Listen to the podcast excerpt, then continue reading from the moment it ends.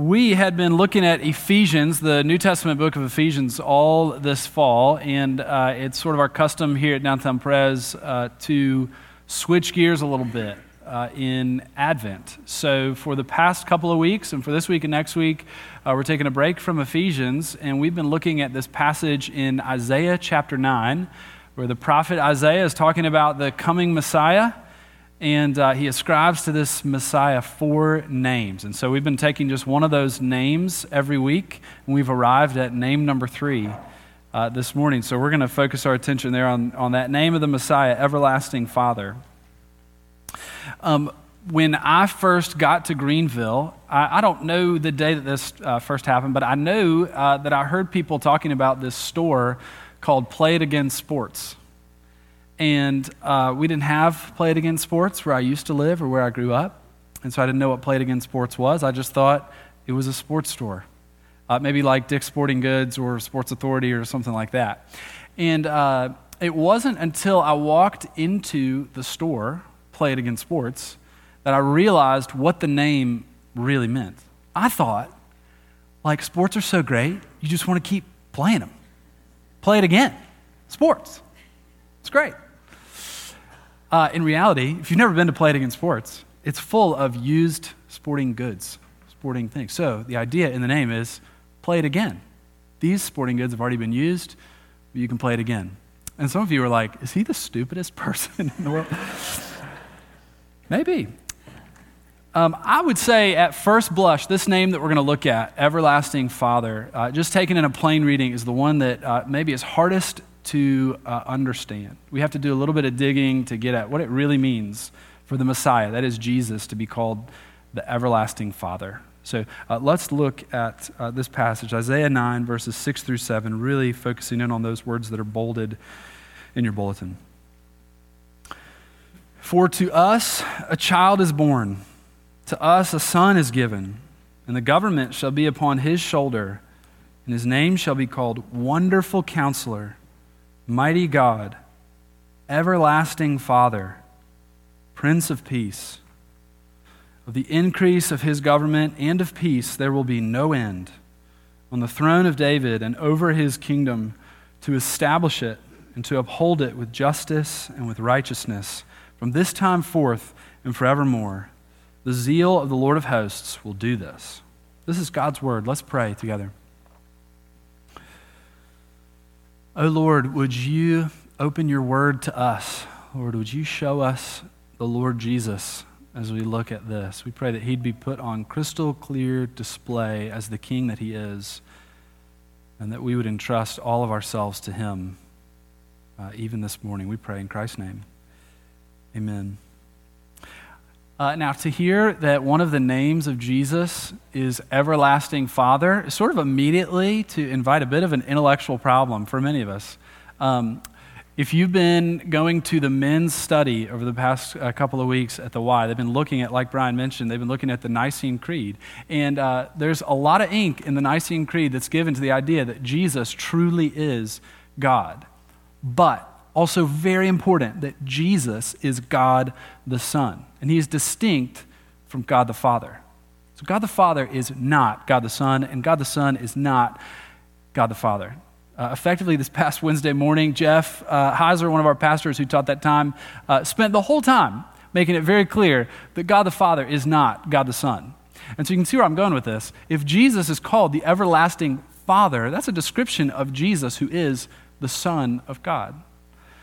Uh, so we have to do a little digging to go, okay, if, if Jesus called, is called the everlasting Father, but he's not the Father, then what in the world does that mean, that Jesus is the everlasting Father?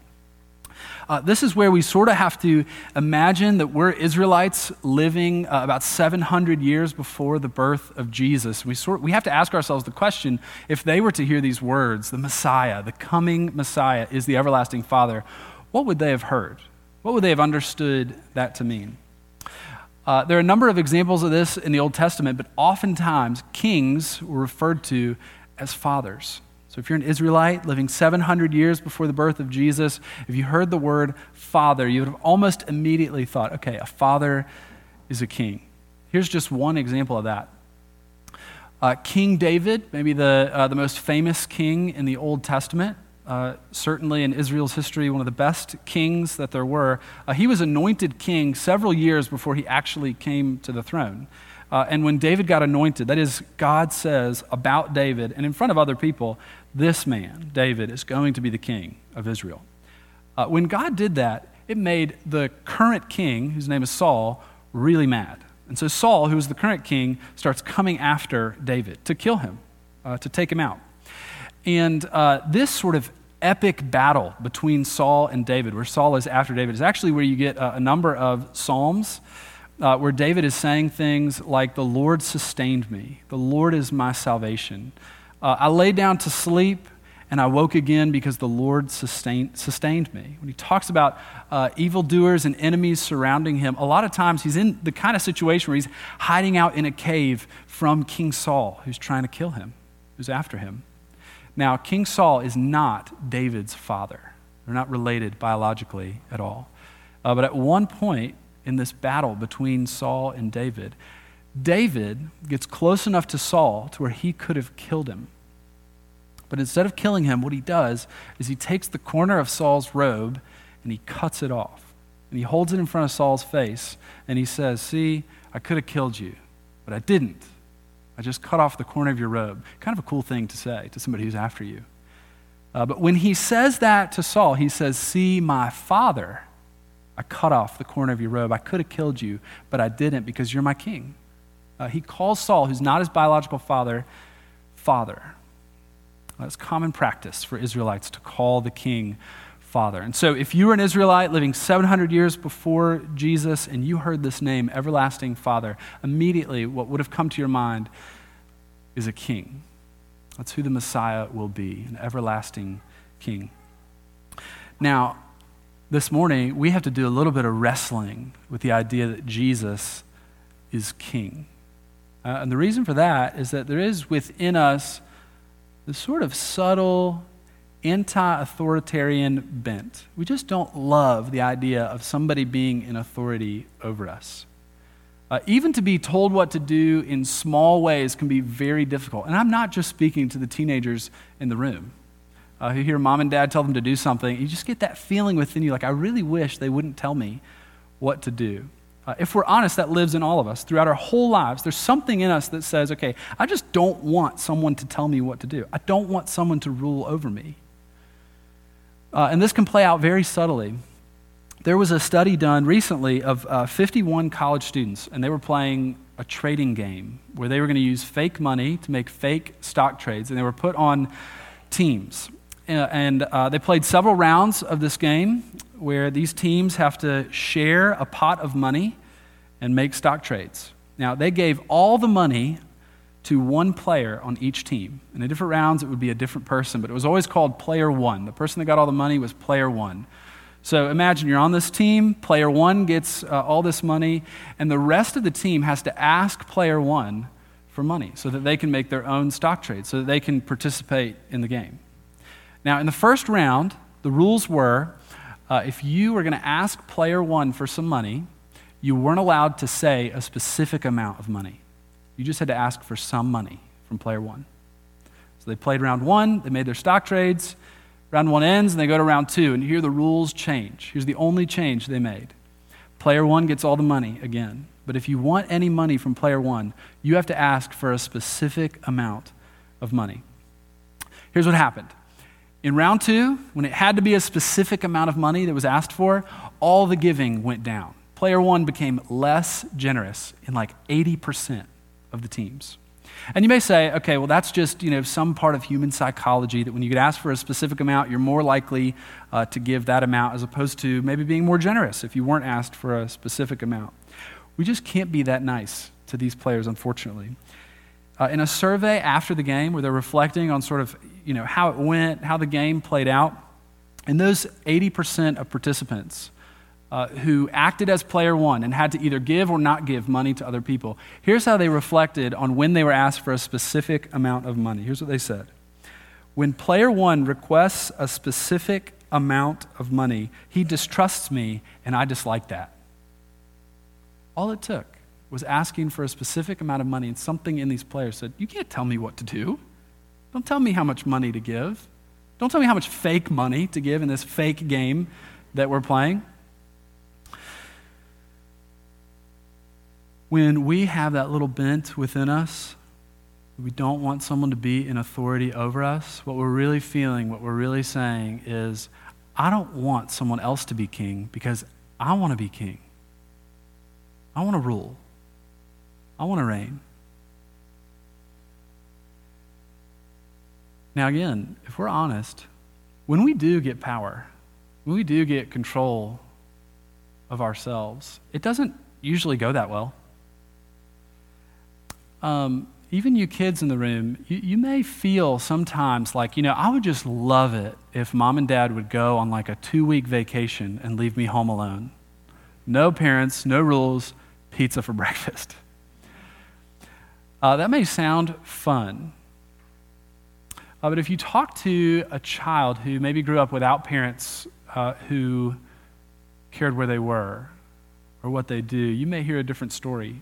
Remember uh, talking to uh, a fellow high schooler when I was in high school, um, and he was uh, talking about sort of his day in and day out life. And we were doing that thing that teenagers do when they're together where we just started complaining about our parents uh, very respectfully, of course, but we were, we were talking about sort of the way our parents treat us, the rules that we have uh, in our house. And of course, it was like we were, we were describing like a militant regime over us, you know, who, who was in control of our lives. Um, and this uh, other friend who was there, uh, whose, whose uh, parents just didn't have rules for him, he said, Man, I wish my parents cared about me as much as yours do you. You talk about convicting for a group of kids who are just complaining about their parents uh, what's really coming out of him in that moment is, you know, it may sound like a lot of fun to have nobody telling you what to do, to have no rules, to have no one who's in control over you. But what I long for is someone to care about me enough to tell me what to do, to care about me enough to protect my future, to guide me into it. What I really want deep down is a king, someone who's in control of me, someone who I can trust. Um, even as I say that, if we think about giving control of our lives to someone else, letting someone else have the reins of our life, I think what we're scared of is that, sure, maybe we want a king. We're just afraid that they're not going to be good. The king's not going to actually have our best interest in mind. If we let someone else have control, we're afraid of the outcome of their reign. Because if they're in control, that means I'm not in control. And I want my future to be good, I want everything to turn out okay. Uh, and it is difficult to hand over control of your life to someone else. Um, if you watched The Crown on Netflix, this is the sort of dramatic adaptation of the reign of Queen Elizabeth II, who's still reigning, mind you, in, in England. But this goes back to even the 50s when she uh, initially took the throne. Uh, there's a scene early on in that show where Queen Elizabeth has just become the queen. And mind you, she's married to Prince Philip. She's already got uh, one child. And they're doing uh, a Commonwealth tour where basically they go from uh, nation to nation where people use money that has the queen on it. And they're, you know, they're doing their royal thing where they wave and, and say hello and give speeches and, and things of that nature. And they're on this big journey. And on the way back to Britain, they're supposed to stop in Gibraltar. Uh, Gibraltar is a, the southern tip of Spain. I obviously knew that before I was preparing for this sermon, but just if anyone didn't, I'm going to let you know that. Uh, so they're supposed to stop in Gibraltar, and uh, Prince Philip, this is the queen's husband, doesn't want to go to Gibraltar. He's telling his wife, the queen, it's not a good idea. We shouldn't go to Gibraltar. And everybody else on the trip starts to chime in and say, he's right. It's not a good idea. We shouldn't go to Gibraltar. And so she's contemplating, they're talking back and forth about whether or not they're going to go to Gibraltar. And Prince Philip really puts his foot down in the show. And he's like, We cannot go to Gibraltar. It's not safe. We can't do it. We must not do it. Here's what Queen Elizabeth says For better or worse, the crown has fallen on my head. And I say we go. So they went to Gibraltar. Uh, sometimes Following a king, following a king means he's going to contradict your desires. He's going to make you do something that you wouldn't naturally do. So uh, we have to wrestle with that. And we can feel like, you know, what I'd really like uh, is maybe a king who I can control. Maybe a king who promises that he'll never contradict my desires. Um, or I'll just kind of distrust all authority in my life, whether it's my parents or my teachers or anyone who tries to tell me what to do. I'm just going to distrust all authority. I just won't trust anyone. I won't obey anyone. No one will be able to tell me what to do. And of course, that's not the solution to that problem. The solution to that little voice inside us that says, don't let someone tell you what to do, uh, is not to make ourselves king, but it's to entrust ourselves to a good king, a benevolent king, a king who we can truly trust, a king who, even if they did tell us to do something that felt contrary to our desires, contrary to our plans for our life, we could say, You know better than I do, and I trust you. I'm going to go wherever you lead me. Uh, the good news for us is that Jesus is that good king. Jesus is the king you can trust, who really is good. You know, when Isaiah was, uh, was writing these words, when he sang these words to Israel, uh, he could have used the word king. He could have said, The Messiah will be an everlasting king. But he doesn't do that. He says, He'll be an everlasting father. And the reason is because uh, the word father doesn't just convey authority, the word father also conveys character. And Isaiah wants his people to hear hey, the king who is coming, uh, he's not going to be like the kings that you've had, he's going to be like a father to you. The kings that the people of Israel have had up to this point, when Isaiah says this, have been terrible. I mean, terrible. So before Isaiah's time, before Israel had a king, they asked God for a king. We want to be like other nations, so please give us a king. And so God says, okay, I'll give you a king. He actually makes a promise and says, There's always going to be a king in Israel. There'll always be a king. Uh, it's not going well when Isaiah says this. In fact, the king at this time is a man named Ahaz. And in about two sentences in the book of Kings, here's what we learn about Ahaz. First, he goes into the temple of the Lord, where people are to make sacrifices to Yahweh, the God of Israel. And he takes uh, the place where they're to make sacrifices to Yahweh, and he moves it over to the side, almost symbolically, to say, We're no longer going to make these sacrifices to Yahweh. Uh, he brings in, uh, he, he brings in a place where they can sacrifice to a foreign God. Uh, he puts an altar to a foreign God in the temple of Israel, and then he sacrifices his own son on it. This is not a father of a king. Ahaz is a monster of a king. And it's to those people living under his rule that Isaiah says, There's a king coming who's going to be like a father to you. Like a father to you. I mean, that had to sound to them like coming up for air. Like, please give me that king. Please. Um, when Jesus was born, there's this sneaking suspicion around Jesus, really his whole life, that people in authority are, are just a little nervous about Jesus. Um, and it starts from the moment that he's born. Right when Jesus is born, King Herod, uh, he asks the chief priest, he's heard that there's this Messiah who's been born, and he asks the chief priests, he says, Okay, uh, I hear that there's this king who's been born, this king of the Jews who's been born, this Messiah. Where is he? Where is he going to be born? And what the chief priests say, they respond by taking two Old Testament prophecies and sort of joining them together. And here's what they say to King Herod They say, And you, O Bethlehem, that's the answer to his question. Here's where Jesus will be. And you, O Bethlehem, from you shall come a ruler who will shepherd my people Israel. Not just a ruler who will reign, a ruler who will shepherd.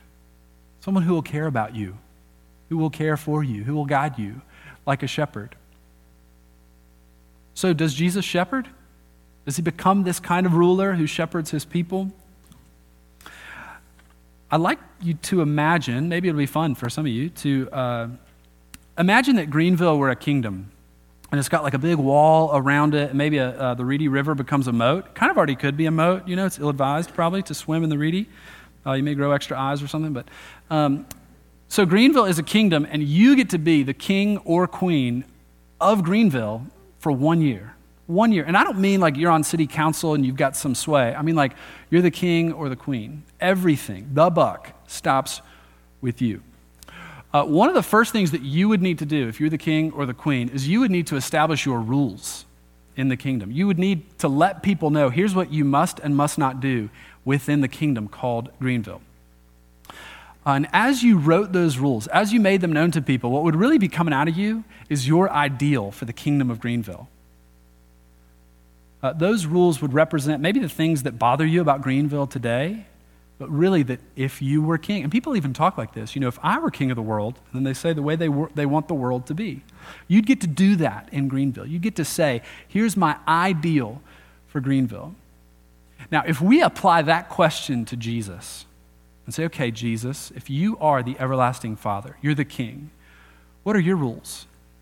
What's your ideal for the world? Uh, Jesus was asked this question What's the greatest commandment?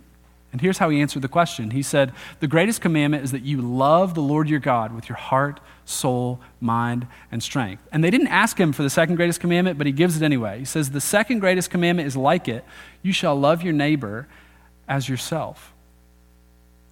Uh, so if the question is, What is Jesus' ideal for the world?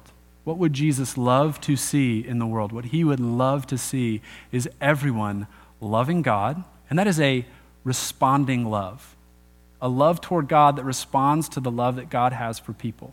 He'd love to see that, and he'd love to see everyone loving their neighbor like they love themselves. If everyone did that, if everyone on the planet loved God and loved their neighbor as themselves, we would live in a dream world. You wouldn't have to lock your doors at night. It'd be an amazing place to live. And that's what King Jesus wants. Those are his two main rules. That's what he wants people to love God and to love one another. Um, there's a book by a historian named Tom Holland, not the Spider Man actor, very different guy. Uh, Tom Holland, a historian, uh, and he, he wrote a book called Dominion, and it covers the history of the effect of Christianity really on the whole world. Uh, and he starts in about 800 BC. And what he's doing is trying to explain where the practice of crucifixion came from. Uh, and so, as he's describing the history of crucifixion, he starts by saying uh, all these kings who lived in the Near East, these uh, competing kingdoms, one of the things that they had to do was they had to punish their enemies. If there was someone who came into their kingdom uh, and was trying to hurt their people, trying to disrupt the peace of their kingdom, they had to punish their enemies. And so, what kings would do is they would try to come up with creative ways to put their enemies to shame, to show the world, hey, if, if you're an enemy of me as the king, here's what will happen to you. Uh, and Tom Holland, the historian, he says, you know, for us, it can be really gruesome to read these descriptions of what kings would do to their enemies. He said, but if you were a subject in one of their kingdoms, you would have loved it you love to see your king saying, Hey, uh, I love you so much. I care about you so much. Here's what I'll do to someone who tries to hurt you. Here's what I'll do to someone who's against you. But of course, Jesus does not treat his enemies that way. That's not how he treats his enemies. Um, if we ask the question, when does Jesus most look like a king? When does he most resemble a king? He most looks like a king at the very end of his life. But everything that's kingly about that situation at the very end of his life looks like a sham. It looks like he's a fake king. So, for instance, when Jesus rides into Jerusalem, uh, this is very, a very kingly thing to do, to ride into uh, a town and sort of celebrate your victory. But instead of riding on a war horse, Jesus is riding on a donkey. Uh, instead of being clothed in a royal robe, Jesus is stripped naked. Uh, instead of a sword or a scepter, Jesus has a reed. Instead of a crown of gold and jewels, he's got a crown of thorns.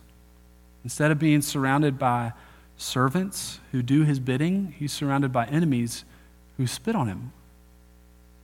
And instead of being seated on a throne, he's hanging on a cross. And if we look at that picture, what becomes clear is that Jesus as king, didn't come to kill his enemies, he came to die for them. And that's his character. He's the everlasting Father. This is what he's like. And of course, he is this way in an everlasting sense. And that means at least two things.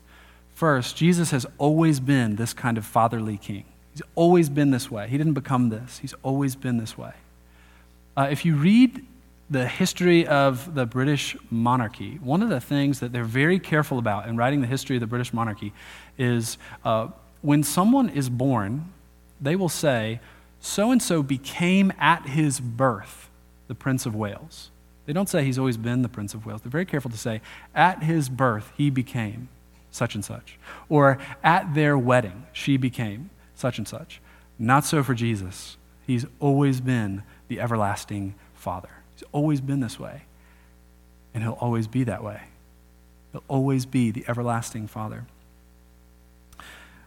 Um, there's a biblical counselor named Ed Welch who defines anxiety as uh, a prediction of a bad outcome, anticipation of a bad outcome. Uh, if Jesus is the everlasting Father, if he will be king forever, then the one way that you and I can guarantee no bad outcomes for us is to trust him to follow him into the everlasting realm that he is king of. And in, in everlasting, in forever, where Jesus is king, if we belong to him, there are no bad outcomes. There is nothing to worry about under the reign of Jesus. Nothing.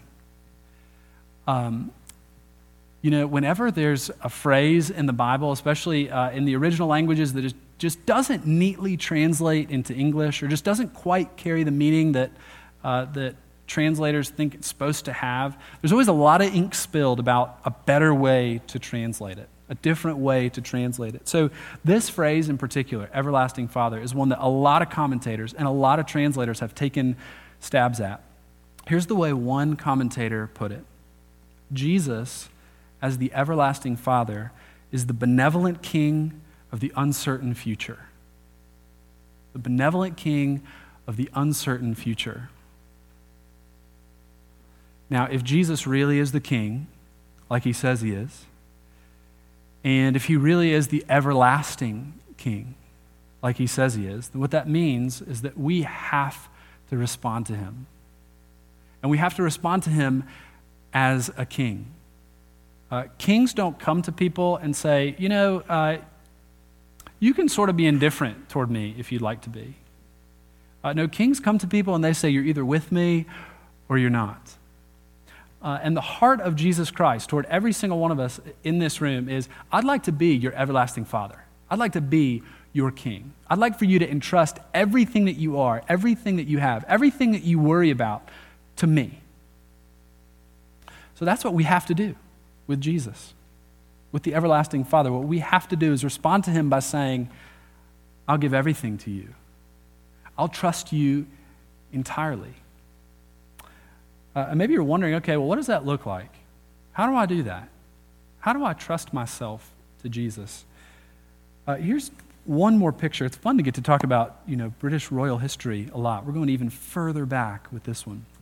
In the 13th century, excuse me, 14th century, because I know that makes a big difference. Uh, in the 14th century, uh, Scotland and England are at odds with one another. And the question, much like it is today, is Is Scotland going to be part of England? Or are they going to be two distinct kingdoms at the time? Uh, there's a man named Robert the Bruce. He makes an appearance in Braveheart. From what I understand, that's not totally historically accurate, but he's in, he's in Braveheart. Uh, and Robert the Bruce decides that he is going to make himself the king of Scotland. He's going to take the throne of Scotland, and he's going to take back Scotland from England. Uh, there's a movie on Netflix about this called The Outlaw King. Really gruesome movie. I don't recommend it. It took me like weeks to get over having watched that movie. But anyway, uh, when, when Robert the Bruce is making this decision, He's making the decision that I'm going to make myself king of Scotland. Um, he's talking to his wife. And they're both under the understanding that if he decides to go forward with becoming the king of Scotland, with trying to take back Scotland, everything he has is going to be at risk, uh, especially his loved ones, his wife, and his children. Uh, the life that they'd, they've enjoyed is totally precarious if he decides to be king. uh, in, in talking to his wife, it's almost like he's asking her for advice, and you're ready for her to give him some advice about what to do or not to do. And here's what she says I know you have no need for my counsel. I've seen very little of the world. However, a young lady of my standing is afforded a great deal of time to read, to form distinct opinions, and to draw her own conclusions about the nature of power. Now, here's where you expect her to say, all right, and here, this should be your battle plan. Let me tell you what to do. It's not what she does. She says, Power is making decisions. Power is not allowing yourself to be buffeted on the tides of history. Instead, it's choosing a boat, climbing aboard, and hoisting the sail. Now, here's where you realize she's not telling him what to do. She's telling him what she's about to do. Here's what she says I choose you. And whatever course you chart, I choose you my husband. What she's saying to her husband is, I'll follow you wherever you go. Whatever the future holds, I trust you. If Jesus is the everlasting Father, if he's that good of a king, what that means is we can entrust ourselves to him entirely. And the question for all of us, whether you follow Jesus for years or you've never trusted him, the question is, is he your king this morning? Is he your king today? Have you given yourself to the everlasting Father? And if you haven't, would you do it today? Would you trust him today? He's the one king you can really trust. And you really can trust him. That's good news for us. Let's pray.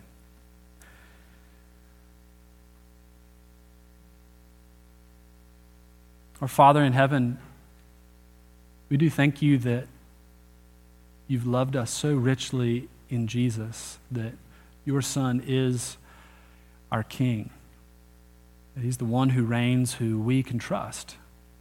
Lord, would you give us hearts that do trust Him? God, take away all our fear of giving ourselves to the Lord Jesus and make us people who give ourselves to Him totally. God, especially in the places that we're most afraid to give ourselves to the Lord Jesus. Would you work that in us even now? We pray in Christ's name. Amen.